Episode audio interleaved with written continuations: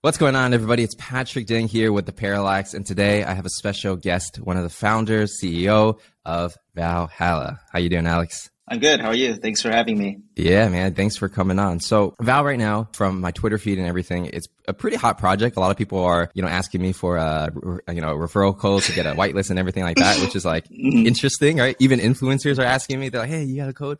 Um, yeah. and I'm like, wow, that's, that's really interesting. So it's great to mm-hmm. have you on because there's a lot of things I want to ask you about your project and how mm-hmm. you're like doing esports and like all this stuff, right? Yeah, of course. Yeah. So for people who may not be super familiar with Val quite yet, if you were to give them like a quick, you know, like one, two sentence spiel of like what you're about, like what is Val? Yeah, of course. Uh, it's a good question. Um, well, so first of all, thanks for having me on here. I've watched your content, really, really high production stuff. So it's, it's, it's really thankful to be here. Um, so to hop right into it, Val Valhalla is a PFP project that is dedicated towards gamers. I think the reason why we decided to start this was I think when we were looking at the NFT space, when you think about like the evolution of the PFP space, if you will, you had kind of like CryptoPunks that came out, right? And they basically um, came out and it was kind of this evolution of this new technology and people were like holy crap this is super cool. You know people were using it. And then as you just kind of started to see nfts evolve a little bit you started seeing a little bit more verticalization. You got like you know not everybody wanted to be a pixel you know pixel, pixel image if you will right? So you had cool cats you had doodles you had azuki so on and so forth. And so for us basically it was like you know we, we saw the space fragmenting out a little bit more. And for me i wanted to kind of you know i was, I was really really big in the azuki community and i saw an opportunity to kind of build another community uh, in the gaming space. Uh, that was very, very authentically catering towards gamers. And so I think from a really high level, that's kind of what uh, we're working on. Got you. Okay, so it's like NFT project, similar vibe. Or I mean, you're you're really big on the Azuki community, but like for gamers, right? Because there's not many. I don't even think there are any like gaming specific PFPs, right? Yeah, there's no there, there's no gaming specific PFPs. I think like the reason for this is that there's this like large misconception that gamers um, don't like NFTs, but that's not true, right? Like, there's actually a lot of people in the in, in the crypto community that just like playing games. Right? Like, I play Valorant every day. So, um, and yeah, and for us, it's really kind of catering towards, I think, that demographic. So got you. Okay. So now before we get into more of like Val, right? A lot of people are interested in like who you are as a person because like mm. who the founder is and everything like that is probably like one of the most important part of a success of a startup, especially. Yeah, of course. Like for you, Alex, how'd you even get into crypto? Like, were you always into crypto like from way back or is this something like you recently got into? Yeah. So two parts to that question. One, when did I get into crypto? And the second part is like my general background as an entrepreneur. So in terms of getting into crypto. Well, I've been on and off in crypto. I think my first introduction to it was in 2013 or something. And oh, wow. it was nice. actually introduced. Yeah, no, it's crazy. I, I was building my mobile gaming company at this time and there was a one of our engineers was this like really quirky guy. He wanted to be paid in gold. It's just like a really interesting guy. And then he was like, yo, I'm, I'm mining this thing called Dogecoin. You guys want to join me? And I was like, I'm generally like, you know, I'm generally like a pretty like adventurous. I'm always the first adopter of things. And so I was like, oh yeah, like, you know, that's why I actually posted a picture of it on my, on my Twitter recently. We built a bunch of these like mining rigs yeah. and we were just like mining. Oh, I saw that. Yeah, we were mining yeah. Dogecoin and Litecoin and we were converting it, exchanging it on an exchange called Cryptsy uh, to, to Bitcoin. Okay. Um, which eventually got rugged actually. So I lost a lot of my Bitcoin there. The guy like flew off to some country, I don't know where, but you know, um, yeah, no. And so that was kind of my early experience. And it's always been on and off, you know, in 2017, mm-hmm. obviously all the altcoins and stuff like that, lost a lot of money there. I have a, I have a pattern of yeah. losing money with crypto. and then obviously yeah, it's just losing money. it's losing money, right? Yeah. And then you kind of get into um, you know, NFTs now. So that, you know, always been around. This is the first time that I think that I've really planted a flag in in Web three in the crypto space and decided to build a company, I and like I can kind of like talk about my background also if, if that makes sense because yeah. So for myself, I've been an entrepreneur now, like a tech entrepreneur for about twelve years. Um, when I was nineteen, um, this is probably in 2011. Yeah, yeah. Um, yeah, I got into a, a tech incubator called uh, Y Combinator, and it was for a mobile gaming company. Wait, wait, how how'd you get into Y Combinator? Like, I'm familiar with that is, right? But like, you're like 19. How do you get into Y Combinator at 19? Yeah, no, yeah, no, that was a common question that some people were asking online. Uh, it was a function of two things. One was um, before that, I was working on my own business. It was online. Uh, it was like a mobile marketing ad network. Um, I don't know if you're familiar with that, and completely bootstrapped. And you know, it's just a classic like Silicon Valley story where it was like me and my roommate in college. We're just trying to make money because our parents didn't give us any money. I had like 30 bucks in my bank account. So I was always doing like random online things and, you know, would be sleeping under my like desk, that type of stuff. And I think we were doing like 50 to 100K a month in revenue. And it was like really, really exciting. We're like, whoa, like the internet's so crazy. Like mobile's so crazy. Yeah. And then, um, in 2013, 2000, yeah, 12 around that time, mobile apps and mobile games were getting huge, right? Because the iPhone had just, you know, come out a few years before and everything was exploding. So I think when we applied to YC, I think they're like, dude, these kids have kind of figured out something with mobile marketing. I think maybe we should give them a shot. Right. So it wasn't some like, you know, my credentials weren't that great, but I think I'd shown some initiative in terms of like going out there and getting it. So um, yeah, we were admitted, and I think it was pretty life changing for me. Wow. Okay. So you got into YC, and then you started another company, or is it that you build on top of the one you're already doing? Yeah. No. So um, we so we are a mobile advertising network, but when we got into YC, um, pivoted a little bit into mobile gaming. Um, and so if people know what free to play mobile games are, you know, like Candy Crush, Clash of Clans, stuff like that. So that was kind of what I worked on first. I was 19. I didn't, I actually still have my original uh, Y Combinator pitch. It was at the Computer Science like History Museum. So it was like really funny because I look back on it and I'm like, wow. Yeah, I mean, you know, I didn't know how to raise money back then. And, you know, the markets were very different. I think I, YC back then only gave you 20K. Mm-hmm. Um, today, I think they give you 500K. Yeah. Um, so, which is T- totally, crazy, yeah. Yeah. to be honest. Yeah. Totally different. Yeah. So we basically ran this mobile gaming company for five years. We built two top 100 grossing games, mm-hmm. and then he ended up getting acquired by a company in China called uh, R2 Games. Okay, wow. So that was kind of like my first YC experience, wow. I'd say. Okay. Uh, that's when I was 20. I ended my journey at 24, 25 there, yeah. Got you. And then, okay. And then what did you do after that? Like you start another company or? Okay, then I started another company. Okay. Yeah, no, it's like it's like the bug, I think. And I knew it was really funny is because the reason why I started a company was because I was trying to transfer to an Ivy League school and I was trying to build my credentials. And then so when I got into YC, my parents were like, okay, well, I guess someone gave you some money, so give it a try. And then when you're done, go back to school. But then so after we kind of exited the first company, I was like, okay. Wait, you didn't, you never finished school? Couldn't wait to go back to school. Oh, so you just like took a pause? No, I didn't. School. I dropped out when I was 19. Oh, so you just yeah, went full time? Because I, I remember, yeah, I went full time because we basically were going to, we, yeah, we raised like a little bit of money.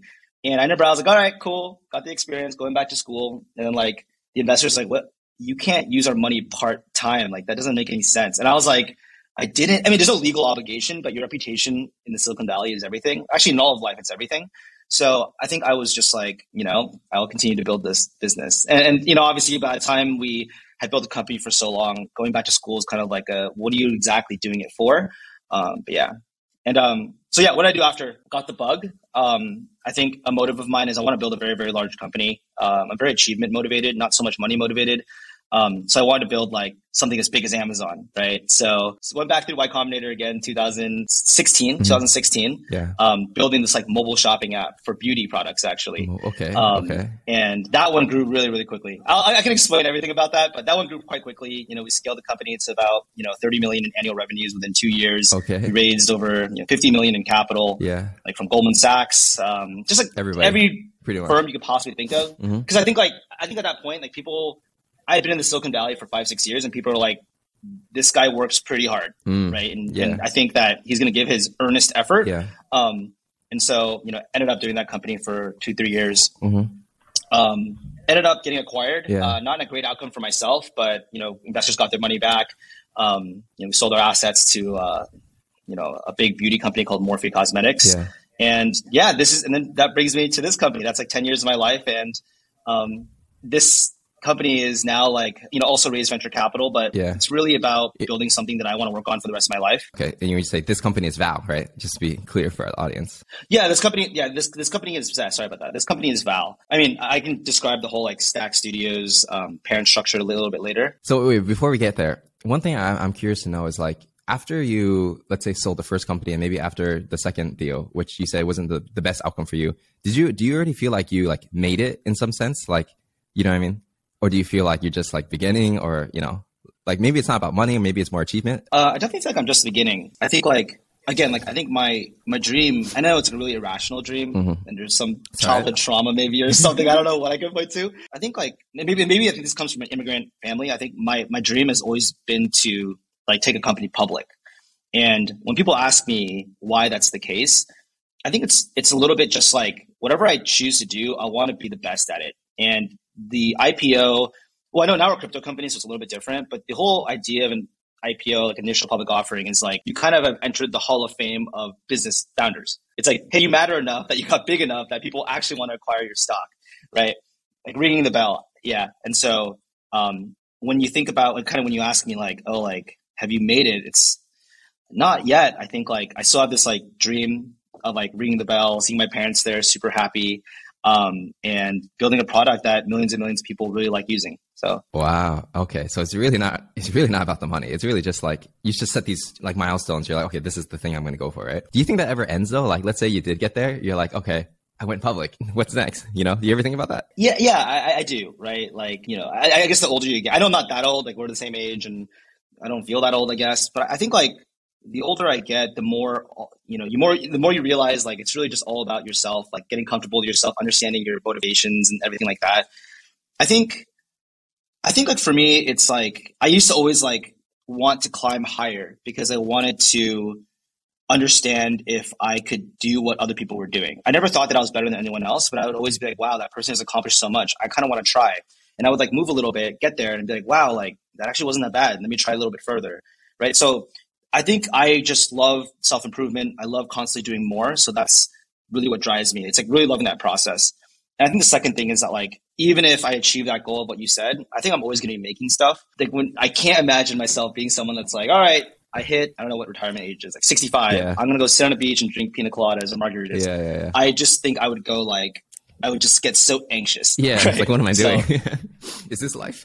yeah, exactly. no, I, I, feel the same way as well. But no, I totally understand that. So you sold the second company. Now you're moving on to the third company, which is actually stacked, right? Not necessarily Val quite yet, right? So like, you know, a lot of people don't know what stacked is, right? Because it's more of like the like back end kind of thing. So like, like what is stacked and what were you trying to do there? And then we could talk about how that turned into Val. Yeah, of course. Yeah, like, I, look, like after my, my last company, Hush, I, I had incredible burnout. I think I was working so hard. My team and I were working so hard.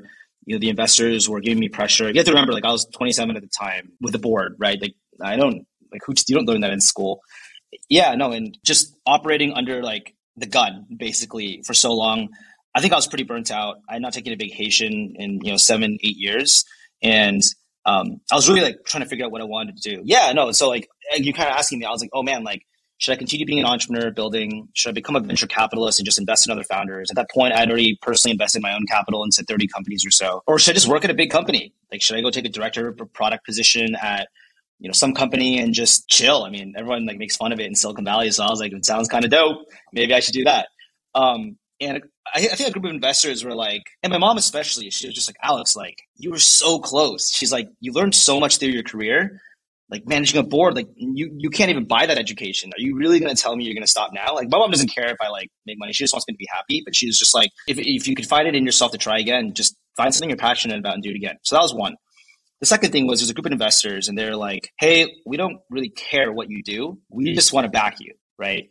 And so I was like, well, I, don't have the best idea. I really, I only want to work on something I'm really passionate about. And like, I guess when you're a more experienced founder, you think about all the things the ways that thing can go wrong. So you start like, you know, you know, optimizing. So basically how Stack Studios kind of came about was investors were basically like, hey, look, Alex, we know we want you to build different consumer products and build a great team and just find different ideas that you think good businesses can come from and then just just go for it.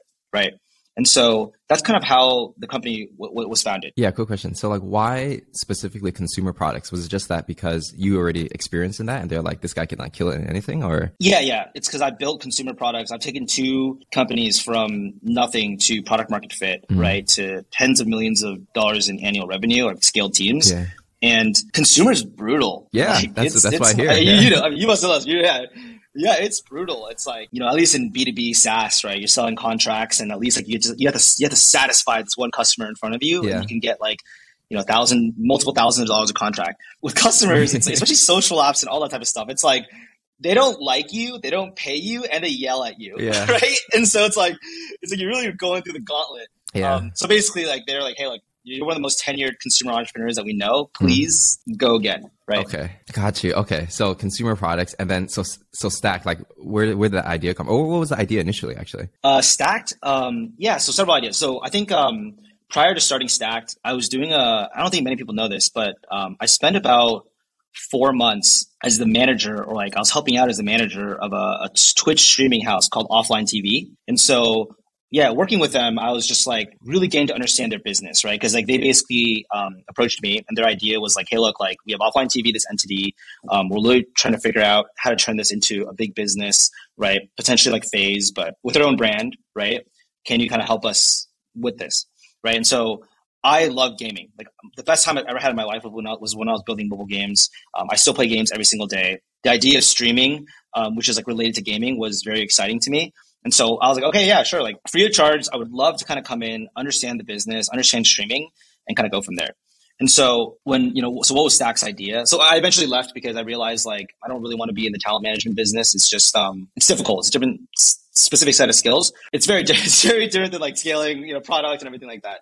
Um and so, you know, but I, I, I was kind of addicted to this idea of like streaming. I thought that was very excited. And when I was kind of studying like the data and the trends, I started realizing that more and more of the gaming community was actually migrating onto mobile. Like if you think about, I mean, you're literally in Vietnam right now, right? Like most people play games on their mobile phone, right? Um, especially in emerging markets, right? Like Latin America, India, so on and so forth. And when I think about building a business, I really think about building for where the you know where the the world is headed in five to ten years. And what I believed was that like, hey, look, if we actually built a streaming platform that started on the phone first, um, you know, we could actually capture and help enable the next generation of content creators and streamers, right? So that's actually our first idea was like a streaming platform, you know, for like, you know, emerging markets and international markets. Got you. So like streaming platform for mobile markets. So it would just be like you can access like watch a streamer on your phone? Yeah, or, or if you're a streamer, you could literally like stream um, with your phone. Like if you're a streamer and you're playing on your phone, you can literally stream on your phone. Oh, yeah, and I the see, really cool stuff was that like the, the whole thing is like technology should make anything easier and easier. Okay. Right? If you think about what it takes to stream right now, you need like There's a ton of setup. camera. Yeah, yeah. You need a ton of Two setup. It's monitors crazy, right? and this and that. But if you think about Mhm. two monitors, you got to look at chat, and you, it, we- the, the the big challenge that we were thinking about was like, okay, how do I enable like the the 15 year old boy or girl who loves playing like Free Fire Yeah. and wants to start streaming for the first time? How can I make it a one click experience? Yeah, yeah, yeah. And it's possible, right? If you think about it, because like think about how think about the innovation that Snapchat has done with like AR filters, Yeah. right? Like skin filters, making you look good, Yeah. that can emulate like lighting from a camera and everything like that. Mhm. So so that was kind of like the north star Mm. that we really um, were trying to build, Mm. right? Got you. Yeah, that that's quite interesting. Okay, so so now that was what you were trying to build, and then so what ended up happening, or is it are you still building it, or like what's the what's the deal? Yeah.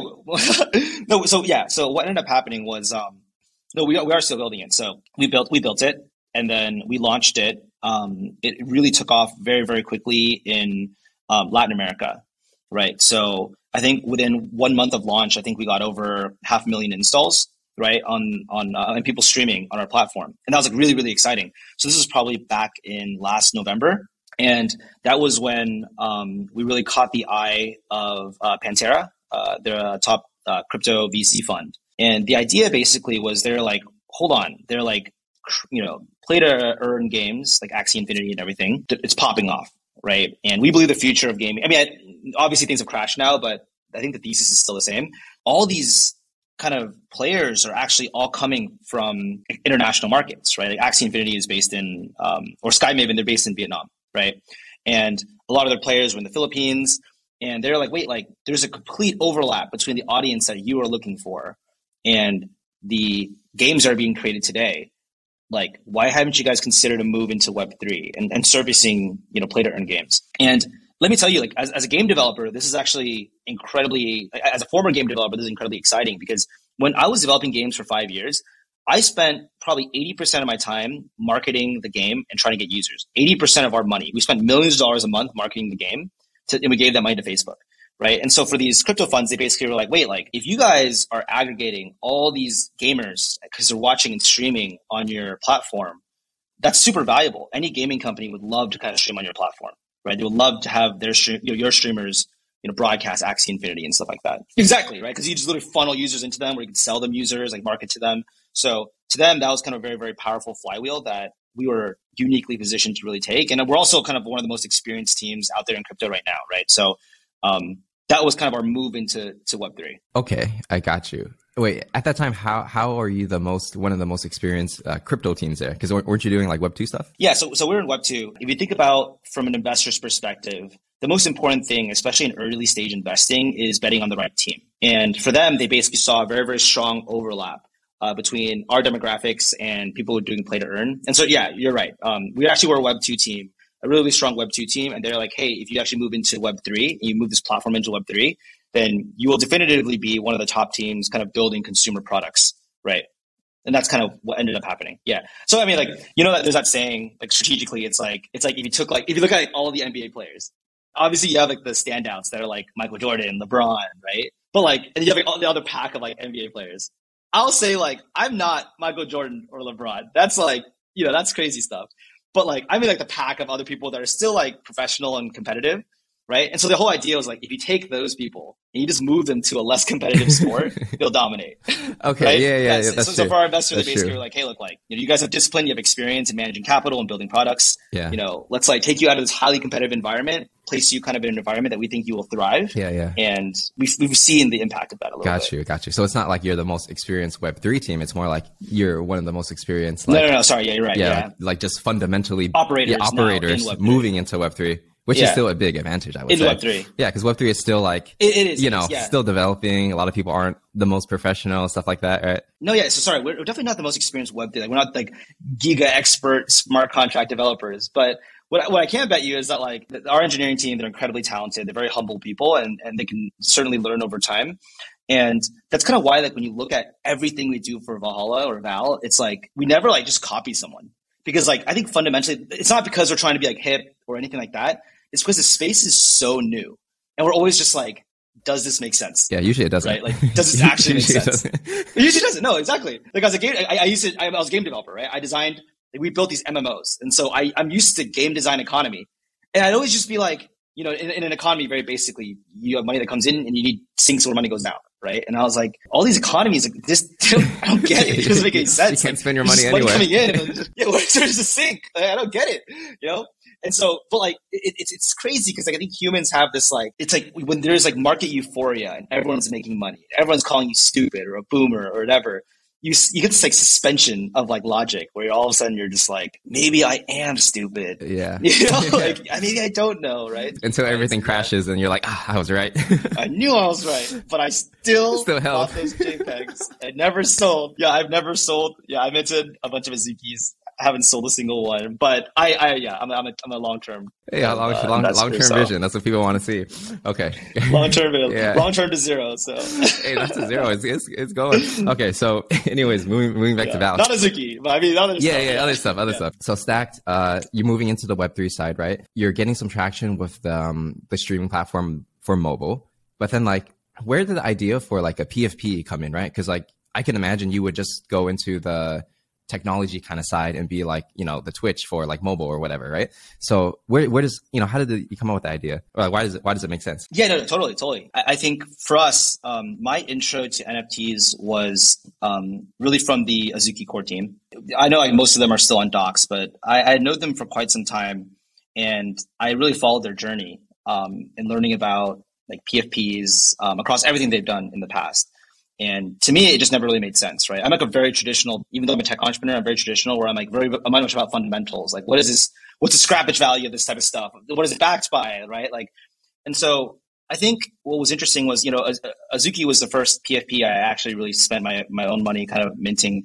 And I, th- I think when I saw kind of their growth, I thought it was incredible. Um, and I thought it was such an interesting business model, the secondary sales, just understanding like that entire business and trying to figure out how that was going to play out in the future. So it was really interesting. And, I think when I looked at it from like a 10,000 point view, the interesting thing that was happening was everyone in NFTs, especially all the blue chips, would talk about their roadmap. And I was like, okay, that's that's interesting. And they'd always be like, oh, we're, we're building the metaverse. We're building the metaverse. And I'm like, as a game developer, I'm okay. Like, you, you're going to build a game for five years? Like, okay, I mean, sure. MMORPG, okay. right? Or like MMORPG, sure, sure. If that's what you think the metaverse is, and Yeah. you know, Fortnite took like Epic has been in development for 30 years, like their engines or whatever. Um, but okay, fine. And then everyone was promising this far off future, and then they're being they're able to get sales of like tens of millions of dollars, maybe a hundred million dollars. And, and for me, the fascination was two things. Again, as a consumer entrepreneur over the last 12 years, I've spent my whole life begging customers to give me feedback.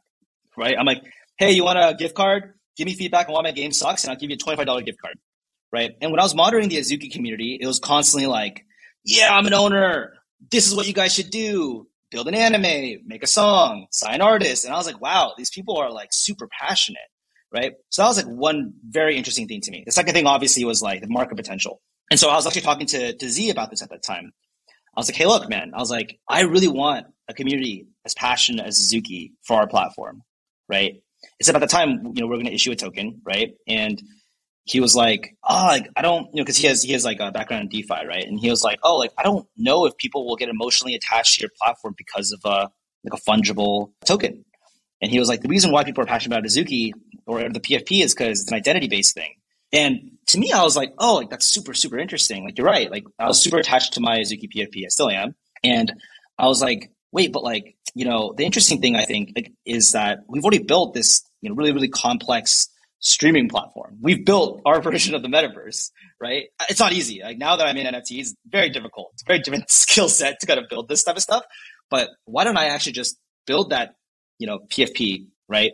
And, you know, and, and, and like build that initial base of incredibly excited, I think, um, you know, community members. Does it kind of make sense? Because like for us, if we're going to launch a streaming platform, I need to market it anyways. I still need to reach gamers, right? So like, why wouldn't I just do it through a PFP, right? I can get you know six to eight thousand unique holders um, that could really champion everything that we're doing, get really really excited about the team, and for us, we can you know grant them all these crazy benefits, right, on our platform, kind of in the future, right? So that's kind of like why we initially got into it. Got you. No, that definitely makes sense because like even even for me, like I never really got into the alternative coins because there was no like like mm-hmm. I would buy like Litecoin, for example, and I'd be like, well, I'll just sell it whenever I sell mm-hmm. it, or who cares, right? But then when you have like certain, yeah, exactly, yeah, when you have certain NFTs, you're like, oh, well, I really like this one, so I'm not really sure if I should sell it, and yeah, no, I totally get it. I like. I'm still looking at all my PFPs, yeah. and I'm just like, I love them so much. Yeah, you, you just know? can't. So, and then, and for some, you're just yeah. be like, you know what? it doesn't even matter if the company goes out of business. I'm just going to hold it, right? Like sometimes it's like that. Yeah, it's just, yeah. I, I mean, I still feel like I should sell a few of yeah. mine because like I don't I don't even like some of them, but like I'm just like, man, I've held them since mint. I'm OG. Like y'all aren't real believers. I'm a believer. Yeah, so, but then yeah. when when it, when it comes to like tokens, yeah. is like nobody even knows if you sell it or not, and like it doesn't matter, right? Yeah. But then, but then mm-hmm. people like check your OpenSea like, hey, Patrick still has this and that. Definitely, I, yeah, I agree with exactly, you. Exactly. I agree with you. Where it's like, um, a PFP kind of is like it's your your core community that believes in your, your product or service, or whatever you provide, right? Even even for the the Parallax, like we have NFT as well, right? And then we're a YouTube channel, mm-hmm. we're a media company, but then we have like this PFP, this anime looking mm-hmm. PFP, because I realized back then, which was yeah. like in like February, was PFP is just there's so much more emotional attachment, and it means a lot more. Totally, absolutely. Yeah, yeah, yeah. We're on the same page. No, that's why I knew you got it. Like when you issued one for your, you know, your you're trying to go like a, a network, right? Basically, a media network.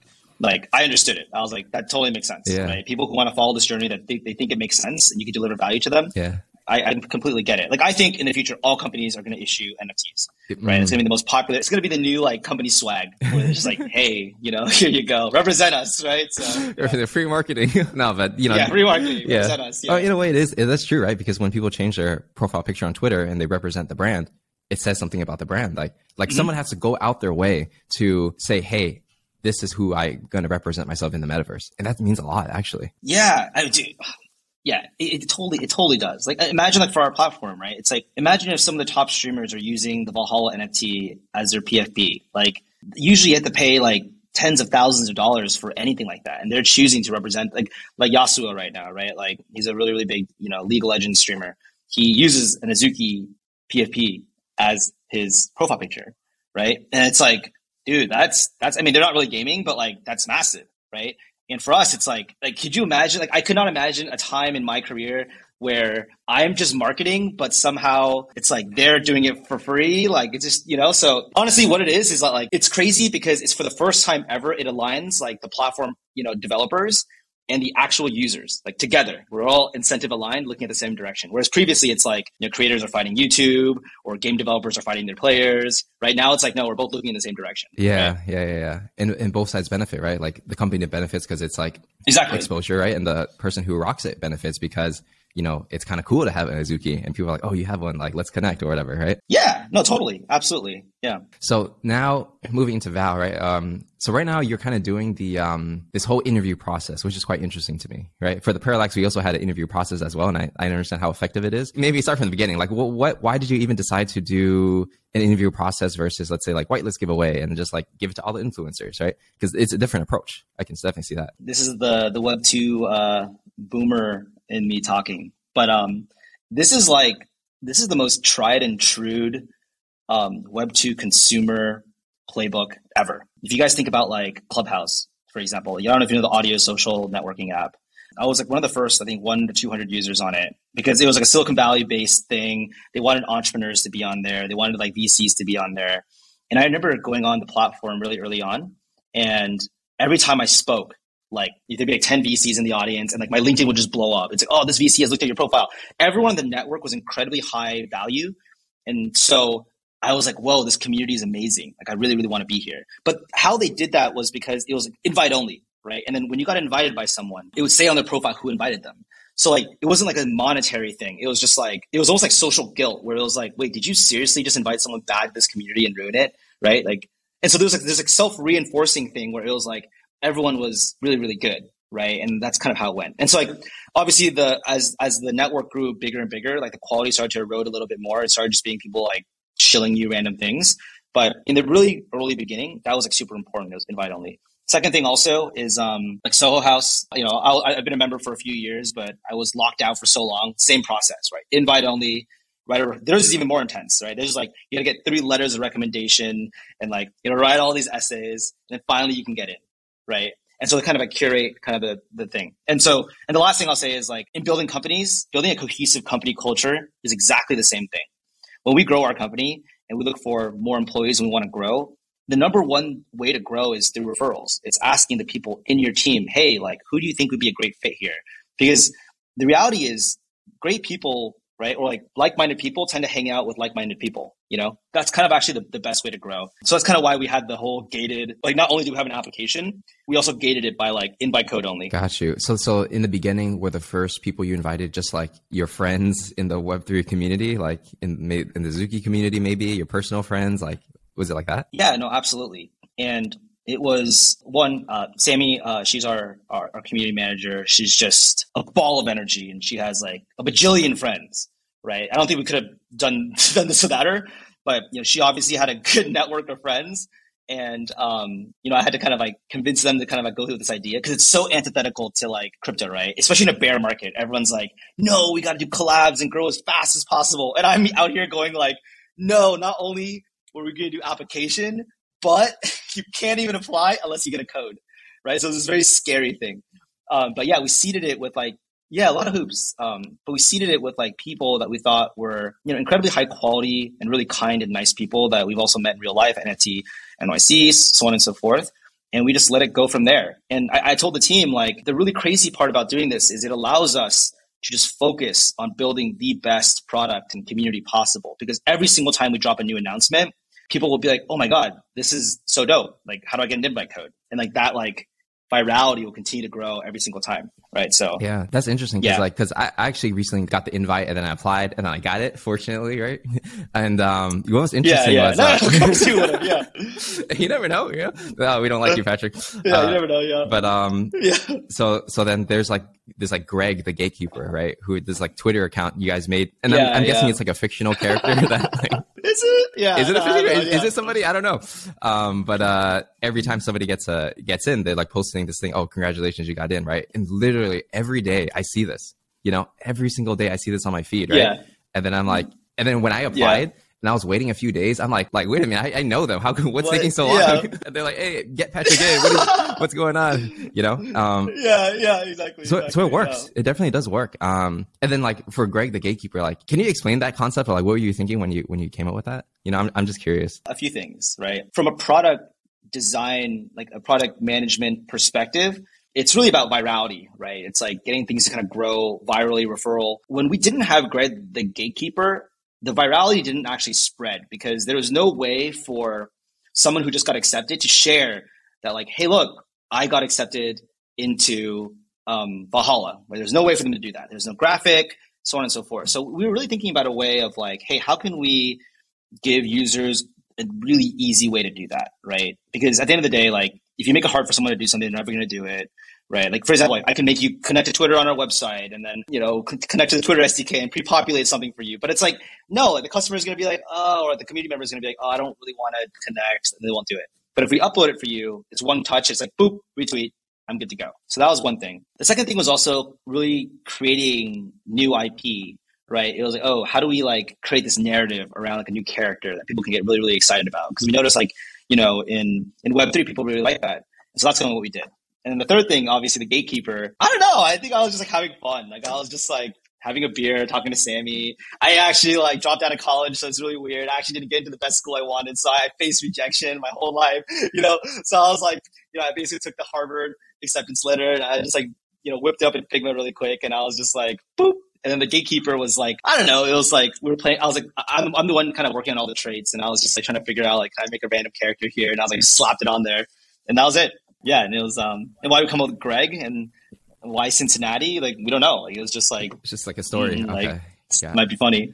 Gotcha. Exactly. Got yeah. Okay. So as this invite process is going on, do you plan to have like the entire community be invited in and that's basically your your audience is that the the plan like all the way through you know we're not sure i think like something that i'm monitoring pretty closely is density of network of specific communities so obviously for example a lot of azuki people are in our community right now we're really trying to figure out how to reach other communities for kind of more diversity i would say because like if you just leave it alone and all these azuki people spread amongst each other then like that's that's the only community and it's mirrored and you don't really want that yeah so you really don't want that and so you know, for us, we're doing several initiatives to branch off into other communities that we think we would vibe well with. Like I love the CloneX community. I've gone to like two, three meetups, um, and just I don't have a CloneX myself personally. I do want one, but I just really like everyone's vibe there. I would love to kind of like have some of them in our community.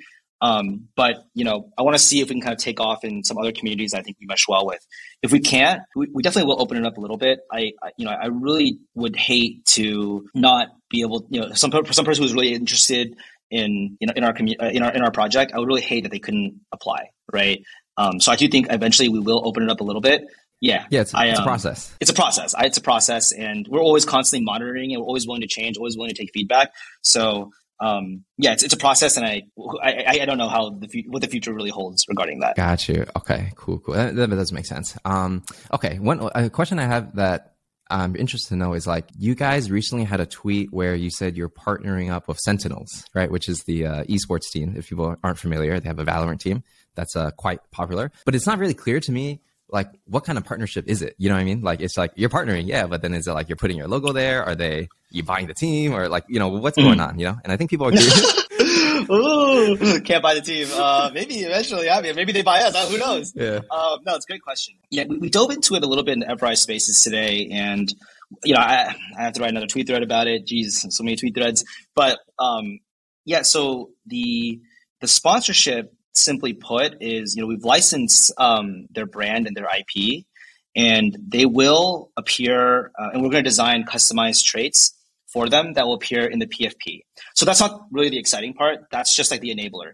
So the reason why you know we're continuously signing more and more um, web 2 partnerships is largely because it's about and i don't know moonbirds tried to kind of promise this a little bit but in gaming we have a term called live ops right? What that means is like it's a live operation, meaning we continuously deliver value to the community and our customers.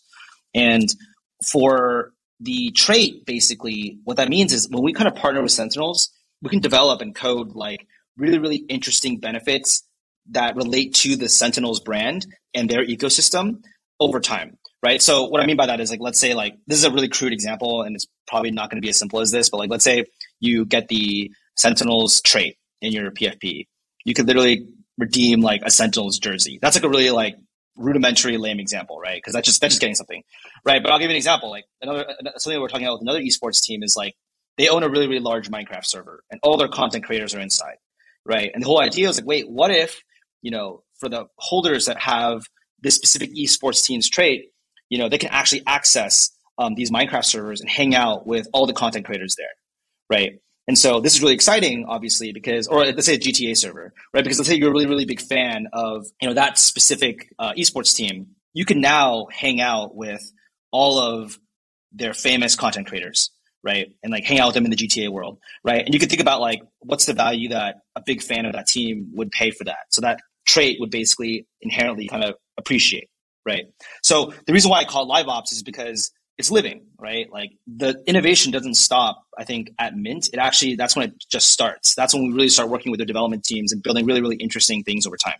So those are kind of two small examples. Um, but that's kind of the start of kind of our of our relationship with Sentinels. Quick question on that. So let's say you implement these traits with Sentinels and other esports team, right? So when it when did this make this like you would have to stack all these partnerships pretty heavy in the beginning because once you have the trait on the PFP, you can't really change it. So then you would need all the partnerships like upfront. Is that like one of the challenges? It's funny that you say that because we're definitely doing a ton of innovation on the minting mechanic and the customization mechanic that I can't speak too much to right now. It will be more dynamic in the future, maybe. Put it that way. Yeah, yes. I, I, can't allude to too much. Okay, I, I don't know. Okay, I didn't say anything. I, yeah. I, I, hear you. I, I hear you. Yeah. I hear you. Don't worry. Okay, I totally get. Yeah. I get what you're saying. Yeah. Um, yeah, we don't have to dive in that direction because I get it. Um, but yeah, so in generally, mm-hmm. you want to partner with people and mm-hmm. have future benefits where over time becomes more valuable. Hopefully, over time, right? That's ultimately the goal. Yeah. Yeah. Oh. And then yeah. Okay. So actually another question I have is like, oh, let's say somebody mints Valhalla NFT, they got the PFP, it looks great, right? So there are some, I guess, like I, I don't know if you call it niche, but like you know, some traits that you know you gotta do some Sentinel stuff, which is amazing, right? But then for like, let's say the regular person who has like a regular PFP doesn't have any special traits on it. Like for them, like what are they what are they getting? Because they always want to know, right? Yeah, yeah, for sure. Um, it's a good question. So, and this is actually the biggest question I think that occurs across uh, any NFT project has to earn, right? So, this, the NFT space right now traditionally has operated where they only make money off of speculation and secondaries, right? That's really how it goes. No PFP project, especially the blue chips, no one has really. The only way they made money yeah. by selling yeah, there's, more. There's no like recurring revenue or something like that. Right? Yeah, there's there's no recurring revenue, and so it's this really interesting challenge where you know legally you know, literally, you know, we've engaged with Fenwick and the same people who who kind of work with Bored Ape. Um, legally, we can't, you know, any NFT project they can't promise you revenue off of a specific product because that would make it a security, right? So the challenge is like, and don't get me wrong, like then we kind of sit here and we think like, okay, how do you kind of drive up the floor price of the value of an asset without promising future revenues from the business well, these people don't even have businesses, but like, you know, if you were to create a business. So for us, yeah, so so this and this all ties back to the original streaming platform. I think, you know, for example, if you just hold a Valhalla NFT and you connect to our streaming platform, you have a PFP. The benefits too that you might actually get are one, you know, we have our own concept of digital land. It's literally the homepage, right? When you log onto Twitch or YouTube, you have carousels of videos that appear, right? If you hold the NFT, right, we can literally give you a main page feature. So the question really to think about is like, you know, why does this increase floor price? Well, if we're actually the scale of YouTube, and we're not claiming to have that, but like one day if we are the scale of YouTube, how much would someone pay to be on the homepage? Right? A ton of money. Quite a lot, right? And this is really interesting because one, we're not promising um, you know, the Valhalla holders some future revenue stream, but there's implied value of having something that puts you on the homepage, right? So that's one, right? That's kind of what causes an increase. So for example, like, let's say I'm a really big streamer or, uh, uh, you know, and I really, or let's say I'm like just someone who's really rich. I'm a company and I want to buy main page uh, feature on this really big streaming website or this video website. I might buy one of the NFTs and that can kind of give it real inherent backing by a real product. The second thing is, let's say you're a content creator, right? And on Twitch right now, you're giving 50% of your revenue away to Twitch, right? Let's say you're, I don't know, Joe Schmo streamer and you're making $5 million a year. We, as a platform, if you hold the NFT, might be able to give you a discount on your rake, right? So instead of taking 50%, maybe we only take, you know, 40%, right? And that becomes incredibly meaningful, right? Because, oh, now I hold one of the founding, you know, Valhalla NFTs. Again, at the end of the day, it's a battle pass, right? It's a, it's like a thing that enables certain benefits and like, if you're making that much money, there's some cost calculus, right? And some implied value that kind of comes back to the NFT itself. So that's kind of our answer, which is basically like, hey, look, like our promise to our community members is that like we're a very well funded team. We're very experienced. We have a product that we've built already that we're going to continue to execute on, right? And a lot of that value is continuously going to um, flow back to the um, original kind of collection, right? Because at the end of the day, that's our core community. Those are the people who championed us originally, right? That's kind of how that value flows. Gotcha. That yeah, that does, that does make sense. You know, if we look at the um, past history of NFTs and other projects that came before Valhalla, right? Uh, without mentioning any names, it's like one of the challenges I feel people have is let's say they sell a PFP and it like looks cool and everything like that, and then a lot of people might be like, oh my god, this is like the next IP brand, and then there'll be maybe a technology product behind it, and people don't really understand that because that's it's quite a new concept to use a PFP and sell a PFP and then build tech. Do you feel like that there's like a, there's like a gap between expectations of what people are looking for. Like people are looking for like the next Azuki, right? But you know, sometimes they're like, oh, wait a minute, you're building the you know the streaming platform. Like, is do you ever like run into that challenge? Yeah, no, totally, all the time, all the time. That's kind of why we ultimately separated the two, right? Like that's why Valhalla is called Valhalla, not Stacked, right? Is because we basically were like, hey, Valhalla, you know, we're revamping the ARP right now, so I'm really excited for what that's going to look like. I've seen, you know, it'll, it'll be good, but it's it's like what we want is like to deliver amazing art um, and amazing partnerships that really solidify us as like the I think gaming NFT, right? So even outside of the streaming platform, like screw the streaming platform, whatever, this thing could stand on its own as like a compared to like Bored Ape, compared to Doodles, whatever. This could stand on its own as like wow, like in such a short period of time, this really really great team has built this really really great uh, NFT project, right? So in terms of where we want to go with it, I think we're pretty flexible right? Like at the end of the day, you have to remember the origin of this company was a consumer startup studio. It was for me to build, me and my team were tasked to build amazing consumer products and to find where opportunity was and to kind of build into it. So, you know, when we launched NFT, right, and you know, you know, fingers crossed, it's wildly successful. You know, we'll branch off in the direction that we think makes the most sense for our holders and, um, you know, our, our business in general, if that makes sense, right? Like the directive is is quite simple. It's like buying the Valhalla NFT is really like, all right, I trust this team. This is like the pass that I get that will get benefits to all these things that this team builds. And for us, what we're laser focused on is building, you know, just great, great products for gamers, right? And so when you think about that, it's like, oh, will we start an esports team? Like maybe if it makes sense for us, right? Will we start a streaming platform? Definitely, because that's the primary way in which gamers make money today, right? So that's kind of how you think about it is that like you have this pass and you access all these products that are being built for gamers, right? yeah, I get you. I get you. I guess as long as you make it clear what people are getting into, then it's fine, right? Because they're like, okay, this is a pass and they're going to build all these things, right? Because the challenge in the past was like, you know, sometimes you do a certain type of marketing that builds a lot of hype and excitement. And then people are like, well, what am I even buying? I don't know, but it's going to be the next Azuki. So let me just like throw some money in, right? And it's like there's a different time compared to now because everyone's like learning. But yeah, that's that's why I was just curious to see like where your head was at in terms of communication. Yeah, no, it, it's tough. Like it's tough because the reality is like you know, and, I, and, and a lot of this is similar to fundraising from institutional investors, right? Like, there's a joke sometimes. It's like having zero revenue is better than having some revenue because if you have zero revenue, it's like your imagination can go wild. But the moment you have revenue, people are like, this, these are the metrics of your business, right? And so it's it's similar with PFP projects where it's like, wait, if we just don't tell people what we're doing, let's just let their imagination run wild, right? Like, oh my god, these guys are going to be the next Blizzard, right? But the moment you're like, we're going to build a game, people are like, uh, game, how's it going to work? Like, is it really going to work, right? So it's this really tough thing where, but the, like the hard part is like these blue chip projects are inevitably going to have to answer the question, which is like, what are you guys doing? Like, what? Tell me, like, enough mystery, like enough merch, right? Like what are you guys actually doing? How are you going to build a business, right? And so for us, it's you know we are we are business builders, right? The last twelve years, we've just been building businesses and selling things that people actually want to pay for. And so for us, it's really just about hey, like you know, in our in our directive, really, you know, to the people who are interested in the Valhalla NFT is, you know, if you buy this, you are trusting in the team, and you're trusting the team to build these products that we set out to to build, right?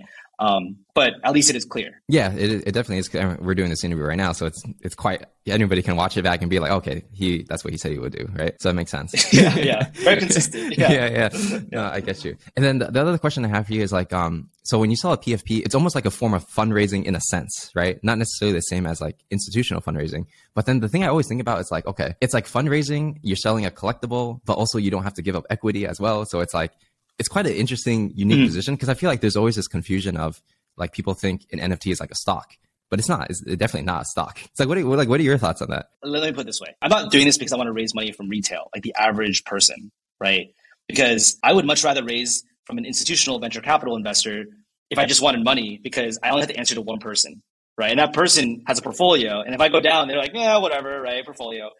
For NFTs, it's like I have to care about every single person right? And like the reality is that like every single person that mints our NFT, I don't know what their their income is, right? Because there's no like law. It's like they they might buy it and it might literally be fifty percent of their net worth, right? And that, that's really scary to think about. That, that's a lot of responsibility. And like, yeah, we can just shrug it off and say, oh no, it's it's not a security, it's not a stock, so buy at your own risk, right? But like, I'm a human being, right? I care I care about every single one of my users, customers, community members, and I know what they care about. Of course, they care about the community, but look, they also want this thing to moon. Like, like we can't beat around it, right? People want it to moon, and that's yeah, and that's that's that's really what we think about a lot, right? Which is like I need to keep the community members' perspective in mind. They want it to moon. I have these rails that I need to work around, right? You can't give them future revenue flows, so on and so forth. But how can I do that? And we wouldn't, I, I, don't think we would do an NFT if we didn't reasonably believe that we can fulfill that wish for our community members, if mm. that makes sense. It does. So like, you know, for your first act, right? Like obviously you, you know how to raise money. You have a group of investors that really believe in you, right? So pretty much you can like raise a bunch of money if you wanted to, right? So now you're selling an NFT, which is also in a form of like you're generating uh, some kind of revenue, right? So is it more like you feel creating the PFP and allowing you know some type of ownership within the community increases the odds of success for just getting more adoption for Stack? Is that like really the play or? Oh, 100%. 100%. I think it's like winding back to what I saw with the Azuki community. And by the way, this happens in any community. I'm, I'm just saying Azuki because that was my own personal uh, perspective. People were fanatical about it when they felt a sense of ownership and attachment, right? And I was like, I really want to have a community like that, I think, behind us when we're building. And as a business, I think like this is exciting because let's say we're building the streaming platform.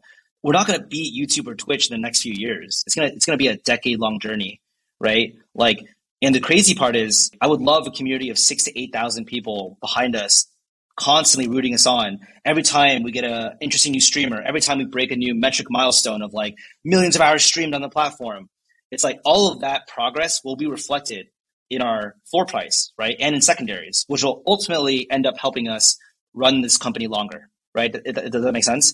Because if we're the only project out there really making real value and really growing, people are going to be like, yo, this is dope. Like, this PFP is a way to kind of get access to that, you know? Yeah, so that's kind of my perspective on it. Got you, got you. And another thing that I think about a lot is, you know, when you hold a PFP or any any asset, right, especially in the crypto space, you actually hold a lot of risk as well because it go up and can go down.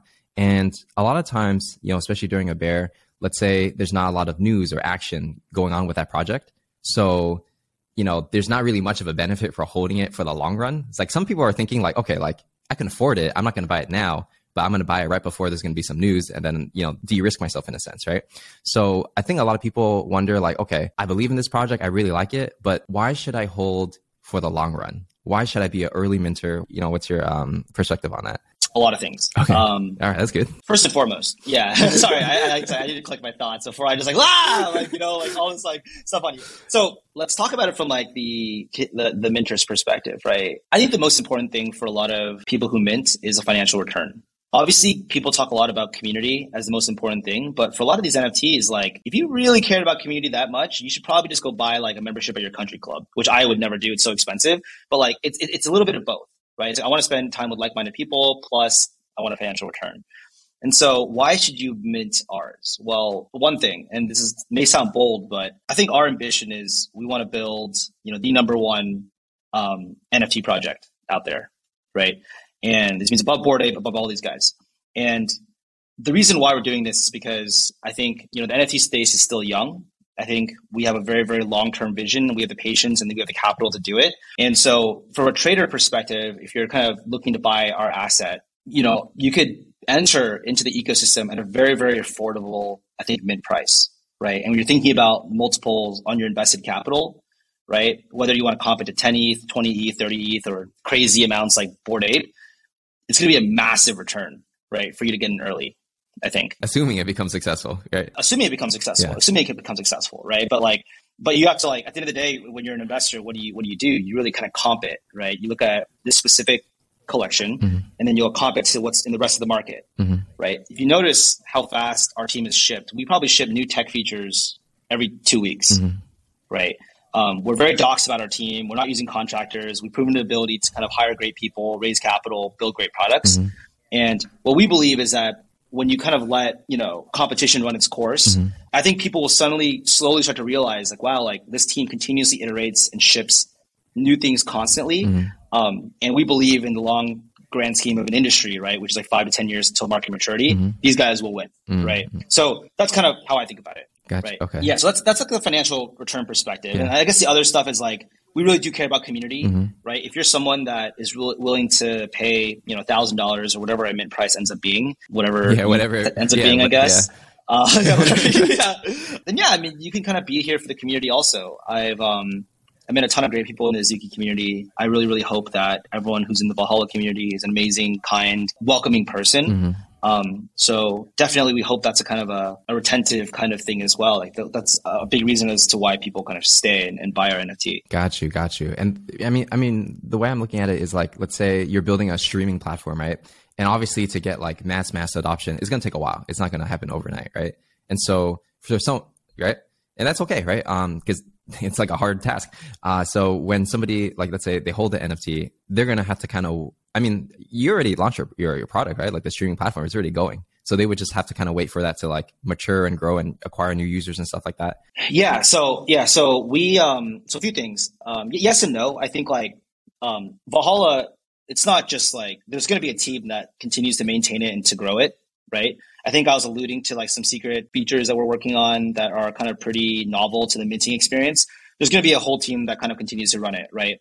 And then some of the core engineers are going to roll off um, and then start working on the streaming platform again. So I don't want you to think of it as like this is the end all be all. The Valhalla NFT is going to continue to grow. We're going to continue to experiment, right? I think we're thinking about oh, like an esports team. We're thinking about you know physical lounges, right? Like we're thinking about a lot of different things, and we're trying to figure out what makes the most sense um, for the community in general, right? And how do we kind of build a sustainable business over time? The streaming platform is like a massive, massive bet, right? Like YouTube makes a hundred billion dollars a year.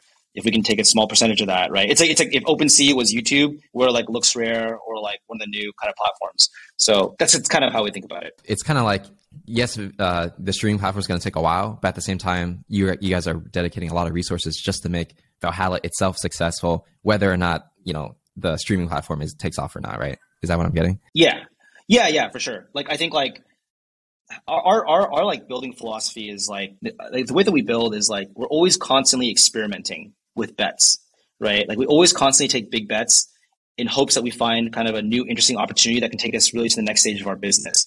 Um, and we we never ever take one big bet and then just if we don't make it, we die, right? So like the, the reason why I'm saying this is yeah, right. It's like that's you, you should never bet the farm when you're operating a business. You should always be like constantly experimenting, constantly learning, constantly making bets. It's very like Amazonian cultural approach, right? Um, so for us, it's like, hey, we have this NFT, right? We have plenty of runway with it. With, even if we don't sell out of the NFT, even if we don't sell a single one right now, we still have like five, six years of, of runway, right? To kind of build different products. And for us, it's like the streaming platform is just one that we think is incredibly exciting, right? The idea of building like a streaming platform or a video platform that could literally be public property of the internet, right? In the same way email is, right? Right now it's owned by Google. That's an incredibly exciting value proposition and a really, really big dream, right? Um, but that's just, you know, we're going to try our hardest on it, right? But if it doesn't work, it's fine. Like, you don't know, you might, you might, you might own a part of the next hundred thieves. I don't know. Like, you know, so we're really kind of always, always kind of evaluating and making things that make sense. Yeah. No, I hear you. Okay. No, that, I think that's, uh, I mean, that's good for people who are potentially thinking about minting and holding, right? Because transparency is pretty important. I feel like, um, yeah, you are you are pretty transparent actually with like your plans, which is which is great. I really respect that actually. Yeah, for sure. I, I like we. I think you notice like you know we have Sam Tube. You know, she's always like running around trying to record stuff. I think I, I told her it's like, yeah, like what I really want. It's like, yeah, you're a content creator. Like you do. yeah, I was like, dude, stop recording me. Go record some other people. Like, you know, yeah. But she's like, everyone doesn't really talk. You talk, so we're gonna record you. No, but like, I think for us, um, the way I wanted people to really see our team is that we really wanted you to feel invested, not like financially, not just financially, but I wanted you to feel like you were a part of the team, right? Like growing up, you know, I watched Friends, right? Like, um, and I would always be like, oh, like I feel like I'm a part of their little circle. I kind of get all their inner jokes, right? And then like you had the generation on YouTube that just followed David Dobrik, right? We're kind of like The Office, where we want you to know every intricate detail, and we're giving you a way to follow along and also be like financially invested in everything that we're doing, right?